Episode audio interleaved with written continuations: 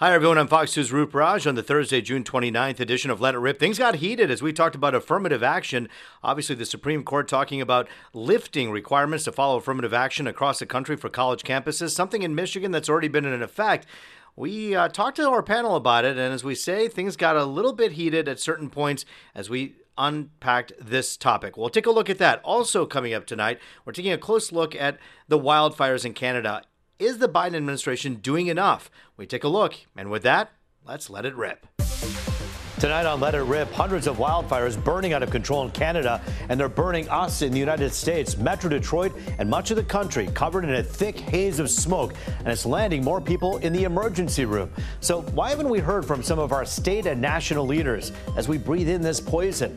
And do we have a bigger role to play in getting these fires out? We're airing out those questions. But first, the U.S. Supreme Court delivering conservatives another victory. A 6 3 decision declaring race cannot be a factor in college admissions. But does it actually level the playing field, or is it a step backward in the fight for equality? The debate starts now.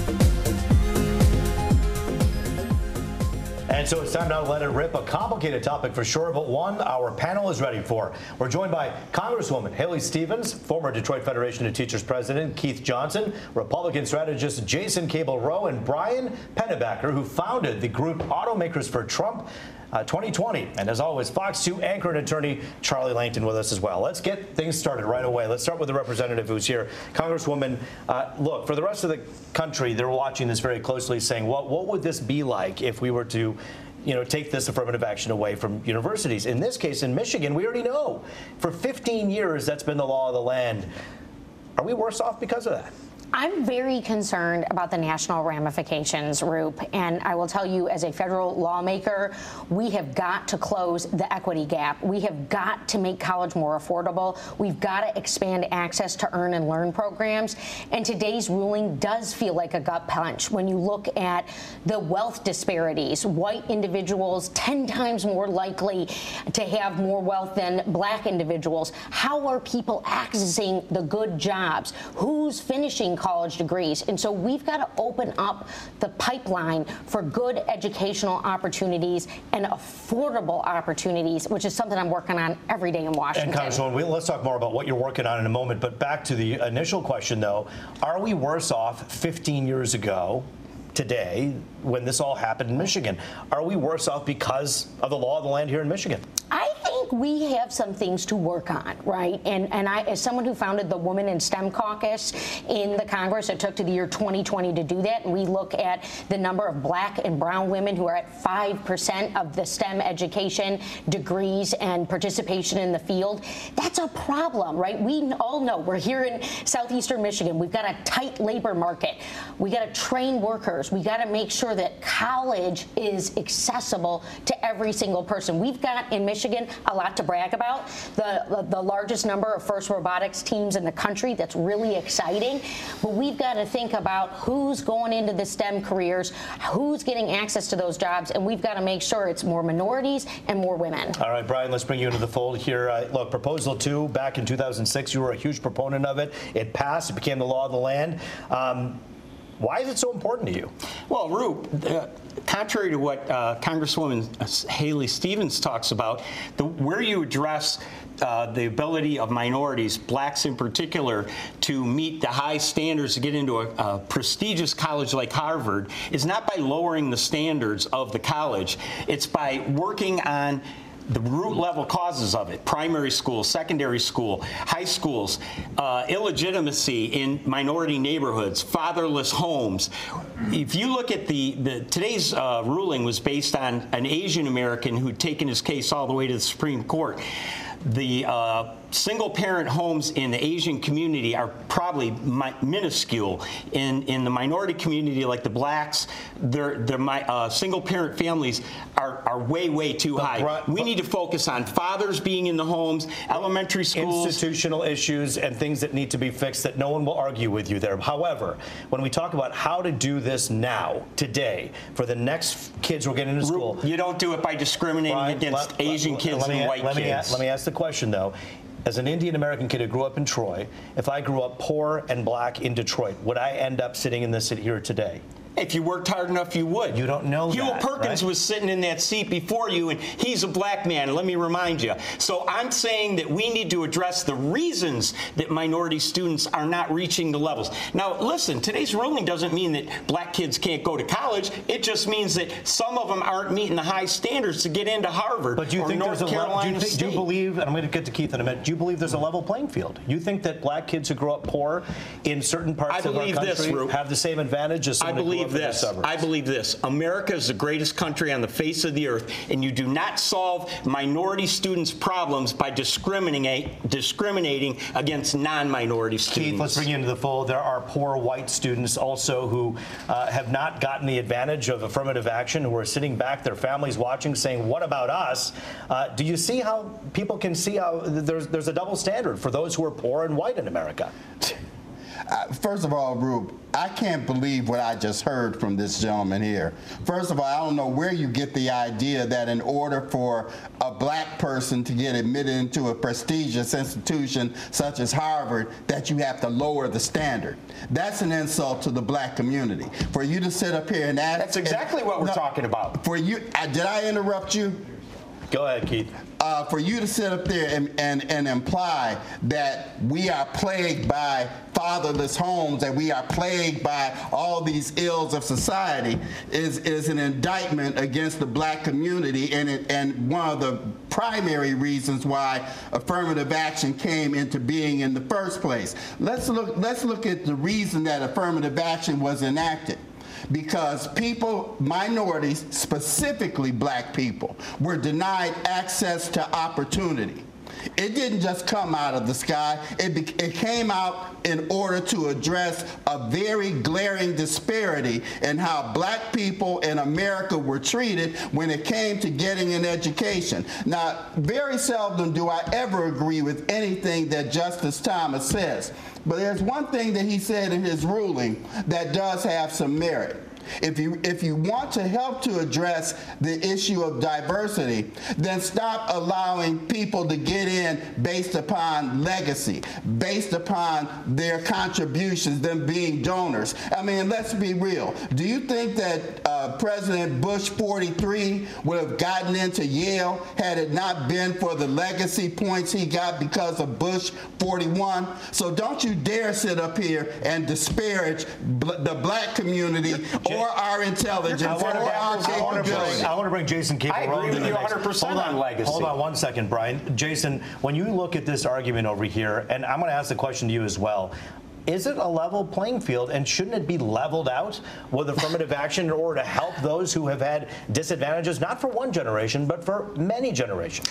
Well, I think, you know, like so many things that, you know, when we talk about race in America today, we have, I think, in a lot of ways, conflated race with socioeconomic uh, considerations.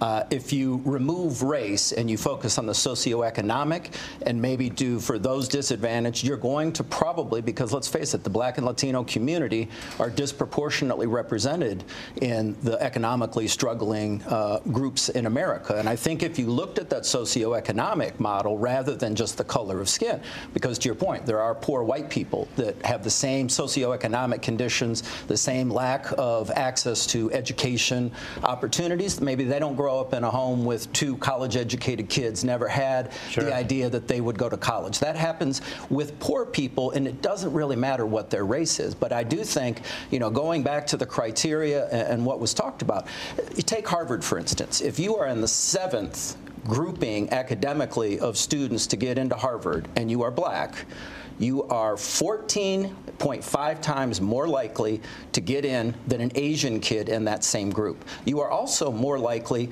to get in over Asian kids that are in the first group of academically qualified kids to get in there. And that's so wrong. they're- there's definitely an equal- inequity but those there two in would that be application. equally qualified, and then the application would Not boost- in the one No. in the seven. I mean, we're talking about the, the decile qualified. criteria. Charlie- it is a huge disparity. Charlie, you- and, and I just want to say one more thing. If you go watch what what President Biden said today, that these schools' admission standards are based on academic qualifications and all things being equal, then race should be a consideration. Well, if you're in the seventh grouping of academically eligible kids trying to get into Harvard and you're getting in over the ones that are first, that is not race being a consideration. That is race being the decision. consideration. And- Charlie, and- I need to bring Charlie that- in. that is Charlie had a chance. false. Charlie had That a chance, Keith. I want to bring false. No, Charlie you're denying facts. Charlie had a chance. This is not black and white. You talk to black families who believe that this is okay and who believe this is not okay. You talk to one African American father today, a Vietnam veteran who's disabled.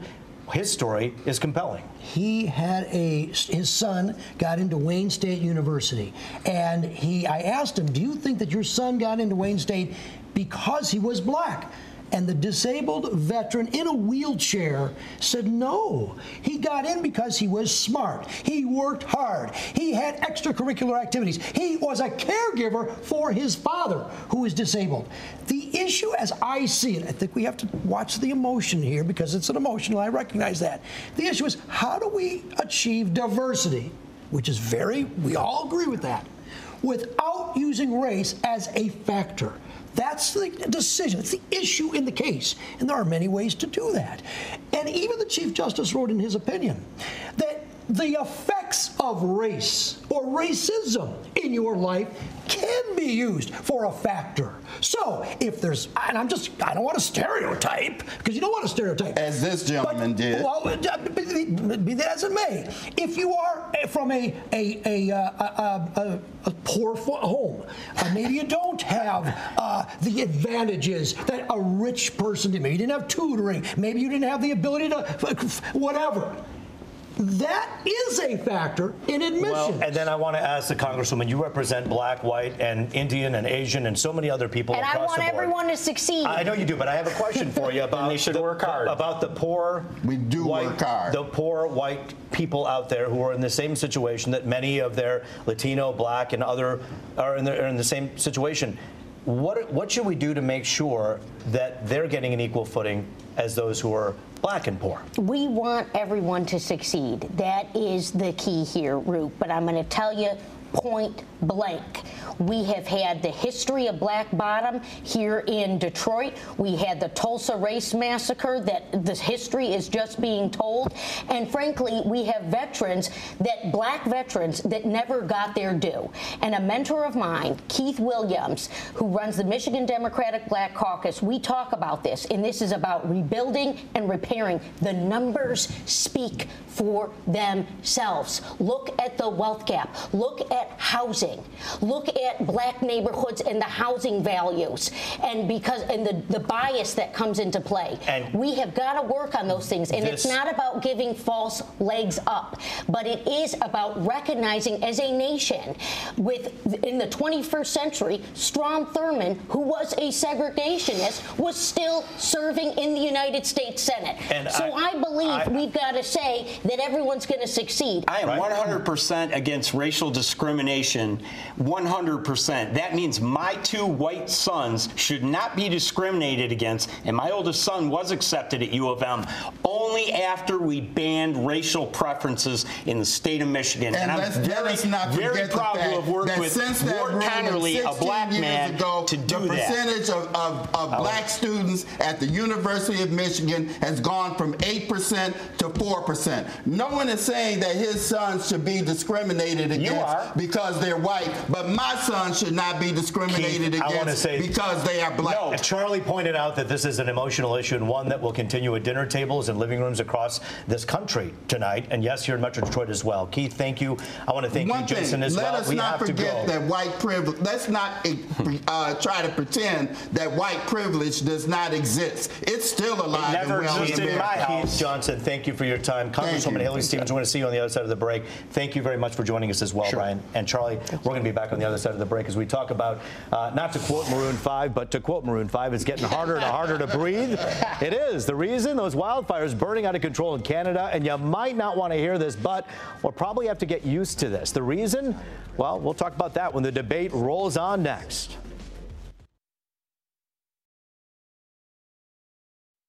All right, back now, It Rip talking. about something that impacts each and every one of us the smoke we've been breathing in from those wildfires in Canada. Here to talk about it, retired Detroit Fire Department captain in the Fire Marshals Division, Chris Dixon, Corewell Health pulmonologist, Dr. Devon Doshi, and Jamie Roe from Secure My Vote. Yes, Congresswoman Haley Stevens and Fox 2 anchor attorney Charlie Langton back with us on this side of the segment as well. Good to see all of you. Let's begin with the doctor. Look, we decided we had to dedicate a good nine minutes to this topic because people are wondering, is this safe for me to go outside and breathe this air? Who is it safe for, Dr. Doshi, and who is it not safe for? yeah, for? so unfortunately, looking at all the air quality reports that we've been getting over the last several weeks, uh, certainly this week has been very, very, very poor health quality to be outside. So this is really unsafe levels for anyone. Whenever you get you know, an air quality report that's over 100 or 150, as it's been this week, it's really unsafe for anyone. It's it's unsafe for people with underlying health issues like asthma, COPD, heart disease, lung disease, etc. But it's also unsafe for people that are healthy, children, um, regular adults running outside, exercising. This type of weather and the pollutants that we're inhaling outside is definitely something that we should try to avoid. I mean, Dr. Doshi, to the point where we should just be sitting inside and, and not go outside and enjoy an evening walk or anything like that, just stay inside, huh? Yeah, unfortunately, I mean, if you look at the outside, I mean, we look outside and those clear days seem to be gone. We're looking outside and it's foggy and it, it looks cloudy, but it's really pollution that we're looking at. You can't see the sun clearly, and so all of those particles that are floating in the environment, we're inhaling, and those things can be detrimental to our health. We have some experts with us here. Chris Dixon, uh, you, you fought fires for years. Uh, you've done some homework on how these forest fires, these wildfires work. Right now, 480 fires are burning in Canada, scorched 19 million acres. I don't even know if you take that in from what 19 million acres in Canada have burned. 480 fires. Why can't they get these fires out? Well, uh, I don't know why they can't get them out, but one of the main causes are lightning strikes. And that's one of the main causes over there from my close personal friends that I talked to and did the research. The second leading cause is camping fires. Charlie's favorite. Cooking that chicken there. And, uh, I'm liking that. and you, you probably wouldn't understand this, but train rails that go through, when they stop, the sparks uh, hit the dry, dry um, Brush. things, Ground and brush and and. And those are the three main causes. The other causes, people maliciously starting fires and you know cigarettes. So those are the main causes, and there's a big difference between how those firefighters fight fires and how the But it's traditional. been but it's been weeks. Yes. 251 fires still burning out of control out of the close to 500. You got 152 of them that are under control. Congresswoman Haley Stevens, you hear about the dry temperatures. Many people out there saying, "Hey, this points right to climate change because the ground is so dry, the weather has been so dry, and we're going to see more of this. Get used to it." I have the best kept secret in the Congress, Roop, which is that I sit on the Science Committee and we work in a bipartisan way to talk and address climate change. And I've got a Republican chair right now on that committee, and we are doing weather modernization, weather monitoring, and we are taking this very seriously. We're also on the heels of what we did last year, which was vote for the biggest climate bill in history, what was called the Inflation Reduction Act. What's that doing? That's investing here in Michigan and our automakers who are saying, let's get to net zero carbon emissions. That's a race that we're trying to win for the world. Well, Congresswoman, the race that we need to win right now is the fight for this fire, and right now many people are blaming climate change. Do you think that's what this is? Absolutely, no doubt about it. We we we're Michiganders. Have we ever experienced anything like this? The answer is no. We can't shrug it off. We don't need to run around afraid. We don't need to be fearful. Obviously, we need to take what the doctor said seriously, but we need to look at this as a global human challenge that we can address together. Well, Jamie Roe, the last time we had a global human challenge that we all had to address together, the governor was on television two, three times a week. We had, uh, you know, health mandates coming out during COVID, and all of a sudden it seems as though we're not hearing from a lot of leadership. Look, they're getting digital press releases pushed out to the press, but you're not hearing from leaders. Is it eerily silent to you about these fires and the effects of it? Yeah, I, I, I don't know how much I'm going to criticize the governor for, for not being heard on this thing. The the state health department, I think, has uh, put out notices, and I think you guys on television have done a great job in informing people of what's going on. What I have a big problem with is the fact that we can we can argue, and, and I think we'd be correct that more Americans have been impacted by these fires than live in all of Canada. And what we haven't heard from is our president.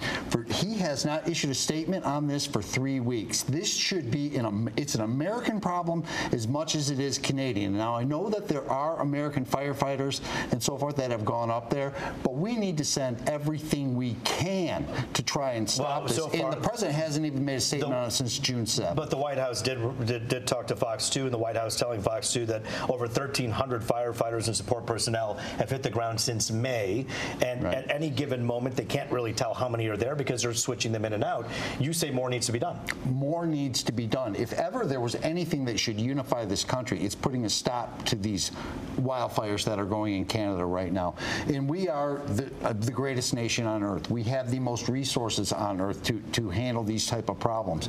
And I would like to hear more about what it is exactly that we sent, other than a number of firefighters. Are we sending tankers? Are we sending other fire suppression equipment that can help to, to solve this problem? Because quite frankly, the president himself has not mentioned, he was in Chicago yesterday doing a speech on Bidenomics.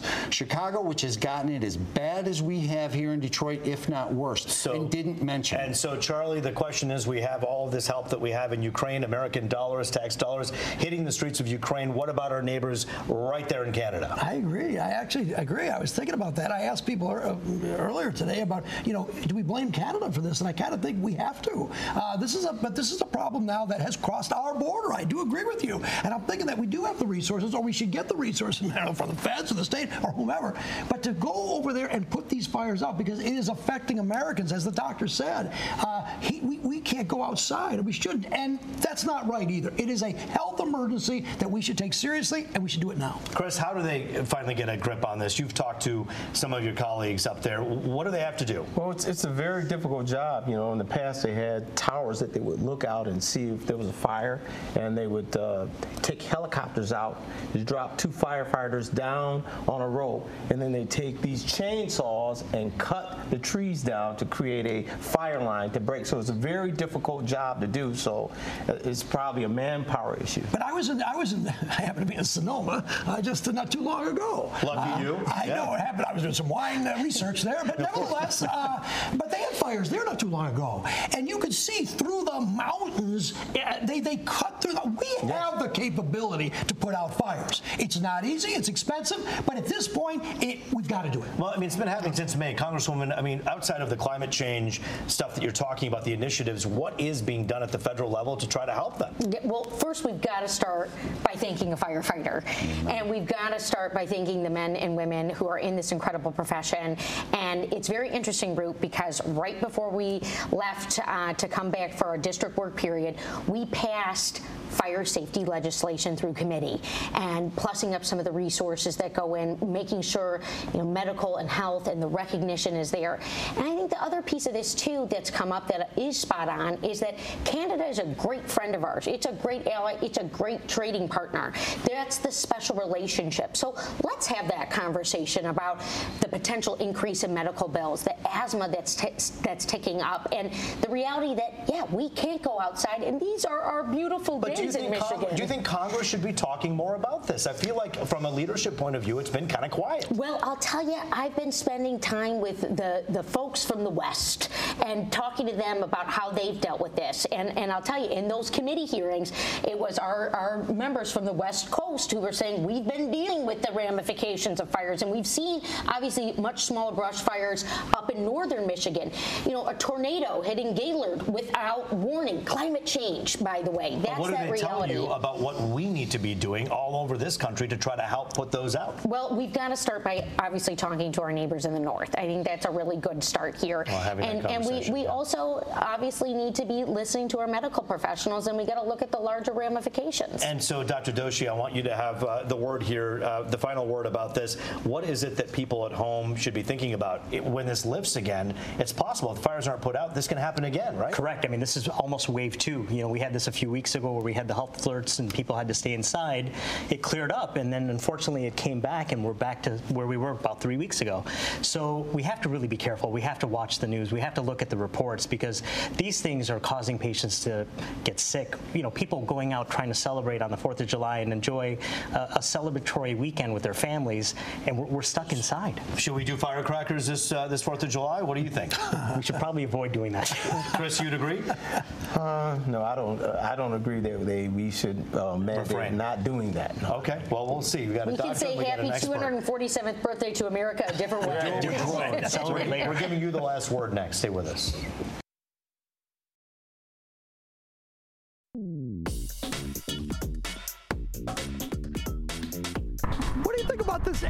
Here? it's a little hazy.